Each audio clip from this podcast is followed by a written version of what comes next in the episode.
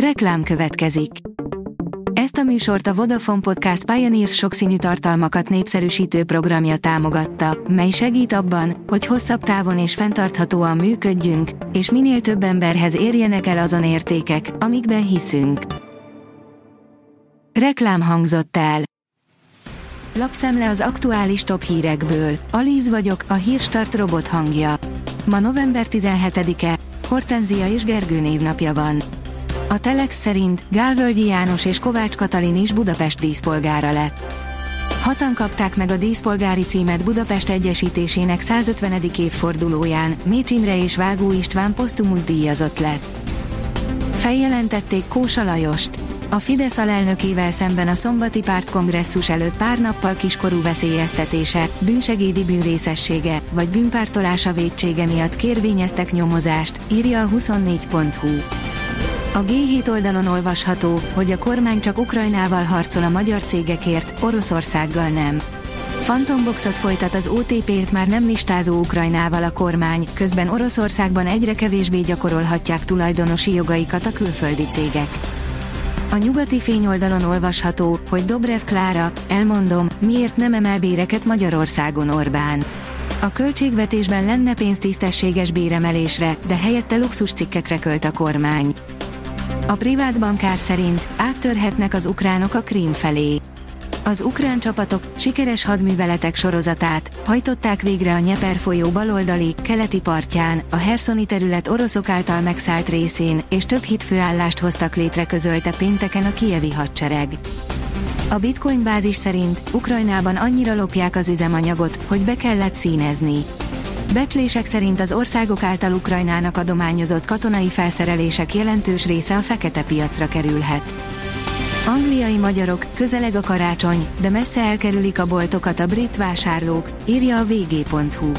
A makacs infláció és egyéb gazdasági problémák továbbra is nyomás alatt tartják a fogyasztást.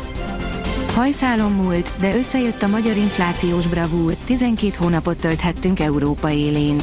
Pedig az Eurostat sokkal jobbnak hozta ki az októberi magyar áremelkedést, mint a KSH.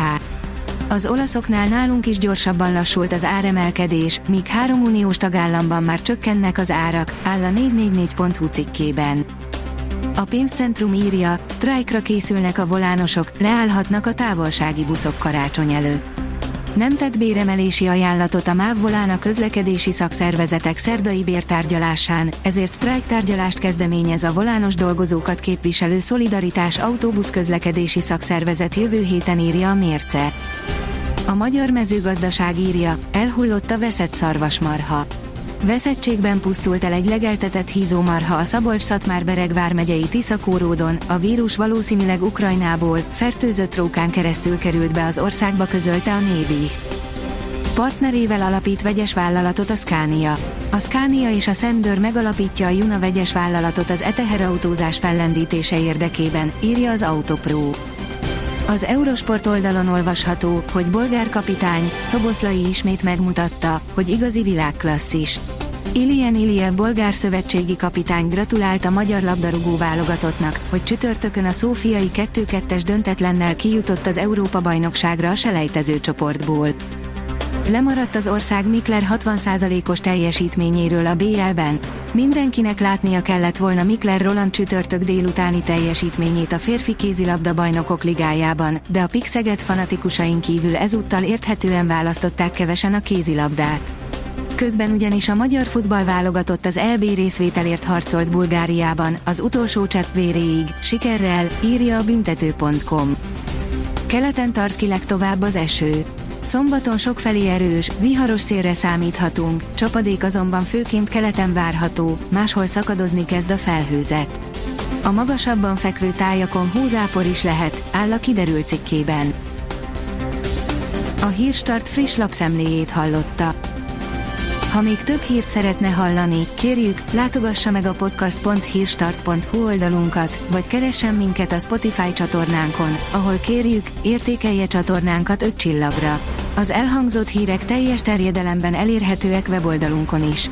Köszönjük, hogy minket hallgatott!